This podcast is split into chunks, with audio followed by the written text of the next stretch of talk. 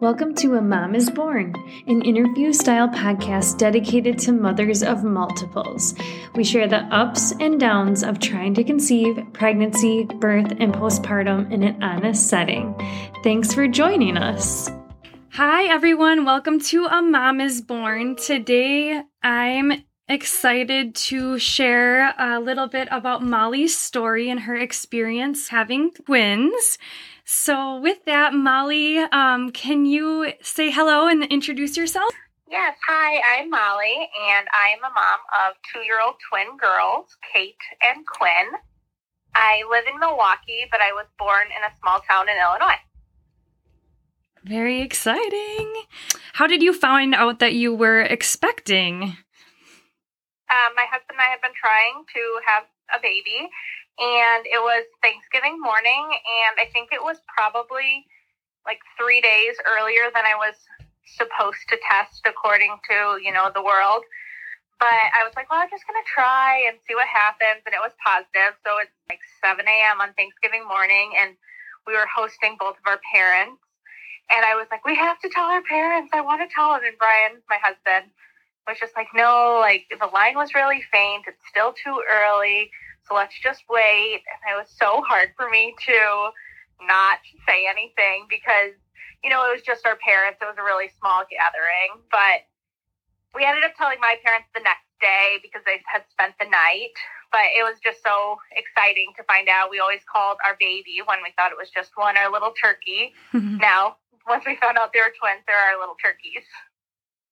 That's so perfect. Lots to be thankful for that year. Awesome. And how did everything progress from there when you find out that it was twins? So when I found out that we were pregnant, I think I was like five weeks along. So we didn't see a doctor until eight weeks. And so in between that, we had all of the holidays. We had Christmas, you know, we had Thanksgiving, and then we also had a family wedding. And I felt that I was having twins pretty much from the beginning. I just kept saying, I think it's twins. I think it's twins maybe I manifested them, who knows? But I was so excited about like the aspect of it that my sister even asked me, Are you sure you're not going to be disappointed if you go and you find out it's not twins? because I had been talking about it so much. And when we were at my cousin's wedding, one of her aunts, who is a mom of adult twins, was like, Are you having twins? I just have a sense that you are, hmm. which was really weird because she didn't even know I was pregnant. So that was kind of interesting. And then found out at our first ultrasound that it was twins. I was excited, and my husband was absolutely terrified. but the first ultrasound also was one of the most stressful parts of our pregnancy. You know, just it was our first appointment with babies, so you have these feelings of excitement. And we thought we were eight weeks along, and the doctor said that first of all, that there was two babies, but they're only measuring five weeks, which he thought that we were miscarrying. A missed miscarriage is what he called it because I had no other symptoms. So that was extraordinarily hard. It was the hardest thing that I ever went through, but I didn't really go through. So he saw two the two babies, and then there was also like a third flicker. He didn't know what it was. So we had scheduled a D&C because he thought it was a missed miscarriage, and that was for the following Friday. So that was December 31st. So then I think it would have been January 4th. We were scheduled to go in for the D&C, but because he saw that third flicker, like it wasn't a baby. He's like, maybe it was something developing. He just didn't know. He wanted to do a second ultrasound before we did the miscarriage procedure. We had our ultrasound tech. She's like, so why are you having a D&C today? And I said to her, well, you know, we were here earlier this week and the doctor said that they were only five weeks along and we think we're eight. And she was like, okay. And then she just, you know, kept moving the wand on my stomach. And she's like, okay, I need to go talk to a doctor. And, you know, we have no clue what an ultrasound is, like, you know, what she was seeing. We no clue what's going on. And then she came back in with my OB and she's like, well, I have great news. You are having twins and they're measuring at eight weeks, four days. And that was exactly what they were supposed to be. So somehow in the first ultrasound, something went wrong. And this ultrasound was the day that we found out they were twins, officially pregnant with twins. I'm sure that was a sigh of relief for you. Yes, it was. Kind of. Also during that ultrasound. Then we had all of the doctors in there. What is going on with this mother? Like, just saw them measuring at five weeks. Now they're eight weeks. This, nothing makes sense. There's really no reason why that happened. No one knows, but all the doctors were just like, hmm, this is interesting. Let's see. You know, basically started the science experience that my pregnancy was. But then we found out, we found out they were twins. We also found out they were monoamniotic, monochorionic twins, which is a very rare type of identical twin. I didn't know there was different types of identical twins. I just thought it was identical or fraternal until I was pregnant with them. And we learned all about them and how high risk they are. So this type of twin is called MOMO or mono mono twin for short. Basically, it means that there's one placenta and one sac. So everything that they have is swimming together all in one area. So the risk of them tangling each other's cords is so high that they, if you look on the internet, it says there's a 50% survival rate. So this is all in the same day. I mean, it is the most emotional day ever because you're like, oh, we have twins. Oh, wait, they have a 50% chance of surviving. They're so high risk. They're so rare. And the emotions in general, I can't even remember like what they said that day, besides that we had two healthy babies for now. A lot to take in. in yeah, from thinking that I was miscarrying to think to knowing that I have twins that are really high risk was just absolutely terrifying. We had ultrasounds at least every other week, sometimes more often. The second ultrasound, I brought all of my questions because I was like, oh my gosh, this is crazy. And the doctor was like, well, it looks like they're not conjoined. Like, well, that's good. You know, you don't know. They didn't know because they can't see that they're so small. But it turns out they were not, which is great. We also had to start an inpatient hospital stay at 24 weeks because they wanted to do NSTs three times a day from 24 weeks because of viability until delivery. So I lived in the hospital from 24 weeks until delivery. What so was that like? I had a really good experience with it. I was dreading it and I was really scared, of course. I had to quit my job. I, I was a teacher and then we decided I was going to stay home with the twin. It was April, so I knew I was gonna, hope, hoping to deliver in June. So I left in the middle of the school year. So that alone was a stressor, but as soon as we got to the hospital, though, it just felt like a huge relief. We've made it this far. You know, all the other stress of the pregnancy and are they going to make it? 50% chance, all these questions. As soon as we got there, it was just like, okay, we're here. We are very fortunate to live in Milwaukee because the hospital, there's big hospitals. I mean, I could have been at a few hospitals, but I was at Froedtert, which is connected to Children's, Wisconsin. So my husband was could stay at home but still come visit every day. And it wasn't super difficult for us to stay connected. Where some parents. I'm in a facebook group for mono mono twins and people are five hours six hours away from home leaving their family. It was just the two of us at the time. So i don't want to say it was easy but it wasn't i wasn't leaving behind kids. And my husband could come visit all the time and then my parents were unbelievable. Both of them are retired and they live two and a half hours away. And they would come up every Monday through Thursday and spend the whole day with me in the hospital because they knew how challenging it would be to be in the hospital for that long. So I had company every day of my parents, and then my husband would come at night. He often brought dinner because hospital food for that long could be. And then my nurses were unbelievable. I'm still in contact with a handful of them. They would sit in my room and just chit chat.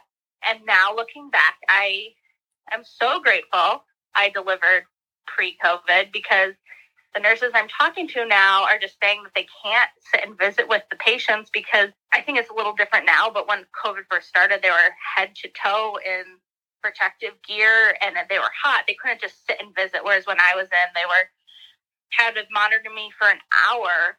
So instead of sitting out at the desk with the monitor, they sat with me because they still had to watch me. So they were just so kind and genuinely cared not just for the babies, but for my well being. And I'm so grateful for that. So although I was in the hospital for 61 days, I think it was, it it just felt okay because I knew it was what was best for the babies.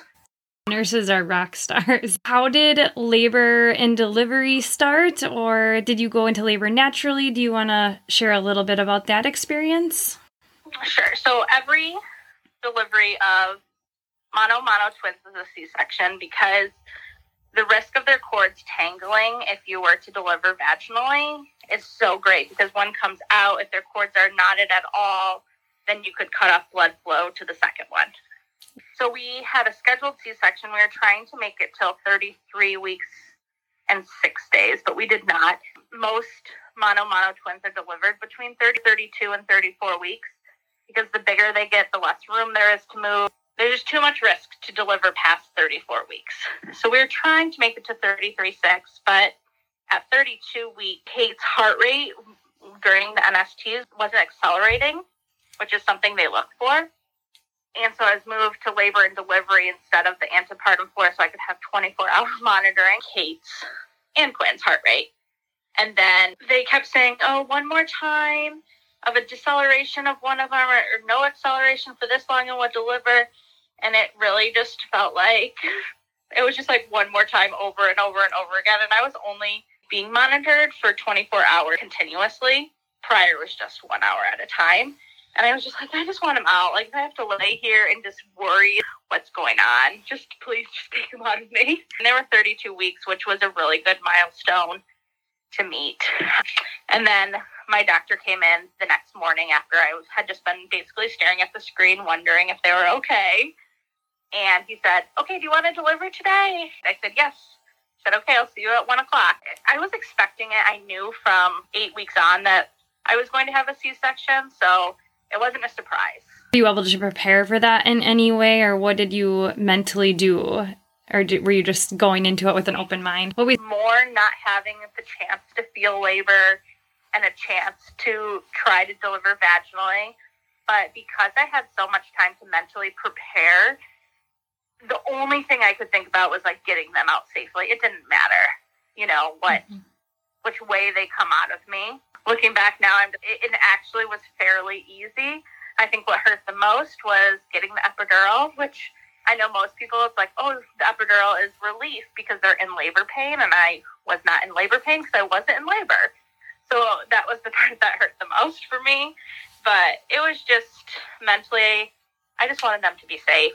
So it's easy to tell yourself that when you've known since the beginning, basically. They were born literally within the same minute of each other. It was so quick. We tried not to find out the gender.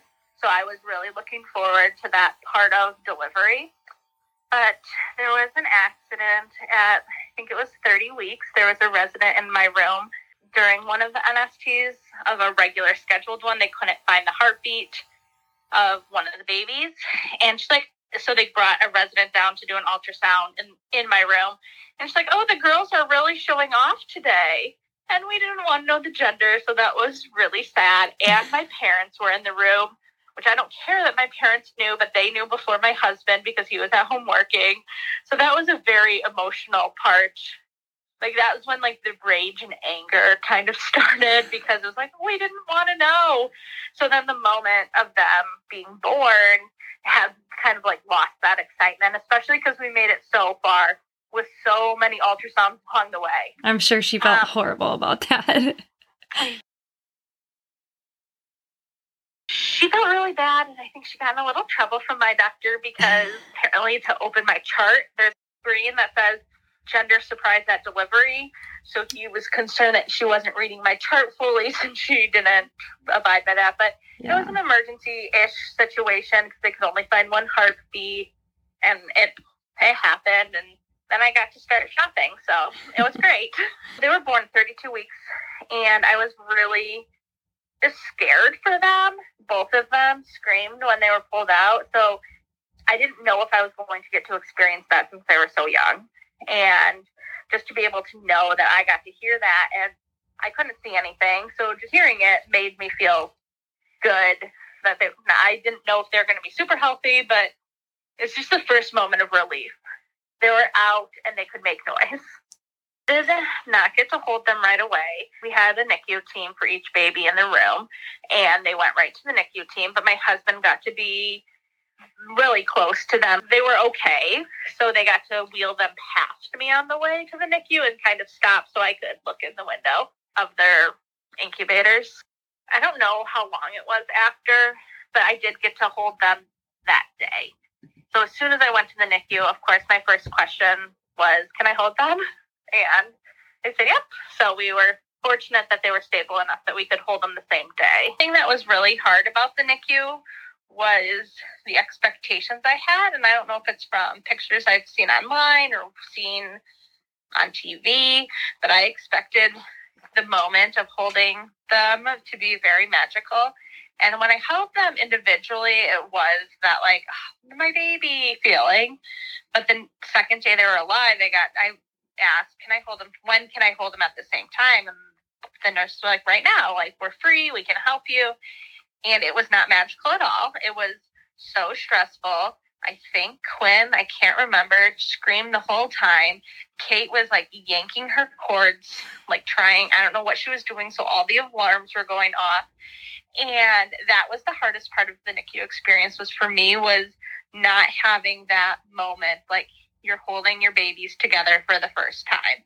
And I don't think I even felt that experience or that feeling of I don't know, euphoria or like happiness until maybe it was like a week and a half to two weeks that they were alive and they were not attached to everything. The only thing that they were doing was trying to learn to feed. So they were wrapped in blankets and snuggly.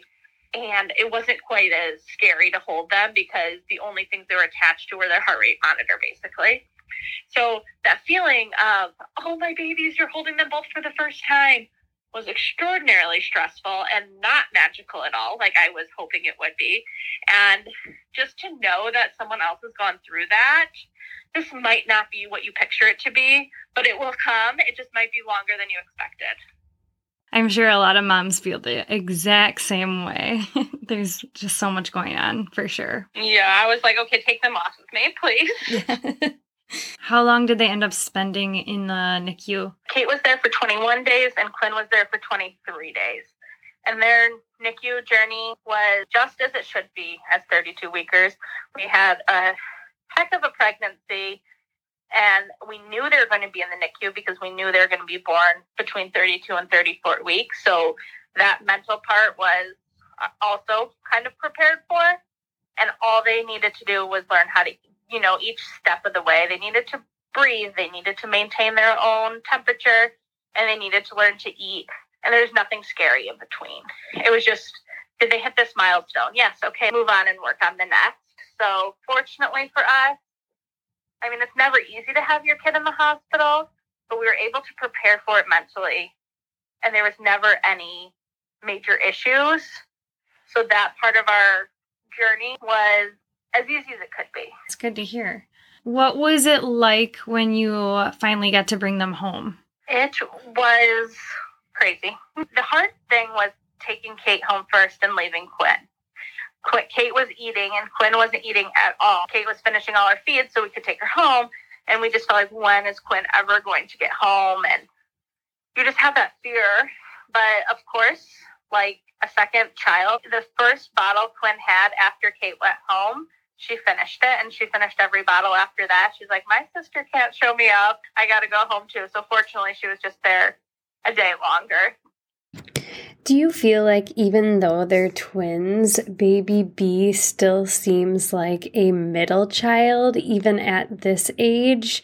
I know I haven't really studied birth order that much, but just things that our twins have done, it feels like Eddie, whose baby A is older and does the older sibling acts and baby B, Ali, acts like a middle child. Do you feel that way too? I've always been very interested in birth order, especially being a teacher and having had siblings come through. And I'm a younger sibling. I'm the youngest in my family of two. So it is to me just wild to watch when is definitely have more of the second or youngest child behaviors, kind of attention seeking, and Kate goes with the flow more. She'll give in to Quinn because Quinn will, you know, like want a toy, cause, and then Kate she'll scream, and Kate will just be like, "Okay, fine." A lot more relaxed than to watch them now. and like taking steps. Kate took the first steps, but Quinn like mastered walking first. Kate said her first words, but Quinn started talking first. She just always has to show up her sister. If you had someone else that was expecting Momo twins and they were just in the beginning, they just found out that they were going to have them, what advice would you give? Well, like most doctors and everything medical, do not look on Google. Look on Facebook to join Momo specific groups, Mono Mono, Momo. See other families who have gone through the hospitalization, gone through the NICU stay, and to have that hope that, okay, 50, Google says 50% of children, but then I see on Facebook and I see all of these other statistics of families. Oh, it's our kid's first day of kindergarten. Oh, my twins are three months old. It's their first Christmas. Just seeing milestones like that all through my pregnancy gave me a lot of hope. And one of the reasons to stay off Google is there's little research on Momo twins because I think it's a one in 60,000 chance to have Momo twins. That it's just, there's not enough research to say, oh, look at it now in the 2000s it's not 50%, it's 80% or whatever, but people aren't researching it. So these statistics are from whenever, you don't even know when they're from. So staying off Google, which I didn't do, and finding a group that can give you hope and seeing so much positivity and the little bright faces just really brightens your day. Great advice. What's your favorite part about being a twin mom? I turned two in June I feel like they are really becoming best friends. Being able to watch them together and playing together and liking the same things or different things, but then they see like Quinn is really into dinosaurs and Kate likes them. But Kate will see the dinosaur and bring it over to her sister because she knows it'll make her happy. And then they'll say like, "Oh, so happy, sissy, happy," that it's just amazing, and I just can't wait to continue to watch that blossom.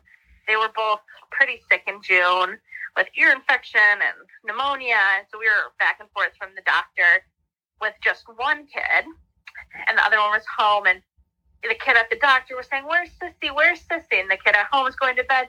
No Sissy crib. Just the things that they notice and they care so much about. It's just amazing to watch that develop, especially recently, now that they are really aware of each other. And the other thing I just love is having friends with twins and someone that can really relate to what you're going through. My best friend from college has twin identical twins as well, but they're a year younger than us. Just being able to talk to her a lot about what they're going through and kind of reminiscing and remembering and also just knowing how different it is to be a twin mom than a mom of a singleton. Saying today, oh, my friends asked me to go to the pool, but she's like, I can't. With one year olds and a four year old, it's just too hard to go alone. And then I was at a pool the other day, but I was telling the moms, like, I'm going to need your help, even though they have their own. You know, if one of mine dashes the other way, so just being able to have someone to relate to all the time with that. Anything else that you wanted to add? Everything is a season. The anxiety of our pregnancy, that was a season. Staying in the hospital was just a season, you know, 60 days. NICU, nursing, they, I was pumping and I did it for six months, which that's my biggest regret of their first year is not stopping sooner because it was just literally sucking the life out of me. And I didn't because I just felt like I had to keep going. Then as soon as I stopped, that season was over and everything was better the newborn stage when you feel like you're never going to sleep again, or the toddler phase where they scream at each other because they're fighting over the same book, or I read the wrong book. you know, it's just a season and something else with the bad, it goes away. And then there'll be, there's always good in every season too, but it seems like to tell yourself that. But the challenging things is knowing, okay, that's going to be gone in a few however few weeks or months or whatever it is. Yeah, it can feel like an eternity when you're in it. Mm-hmm. Yeah. What do they say? Like it's not considered liquid gold if it if it costs you your sanity. yeah, and it was just the one thing that like when I see people like asking about pumping or actually pumping, I'm like, it is okay to stop. I mean, it's great if it works for you and you're happy, keep going. But if it doesn't work for you, give yourself grace to stop.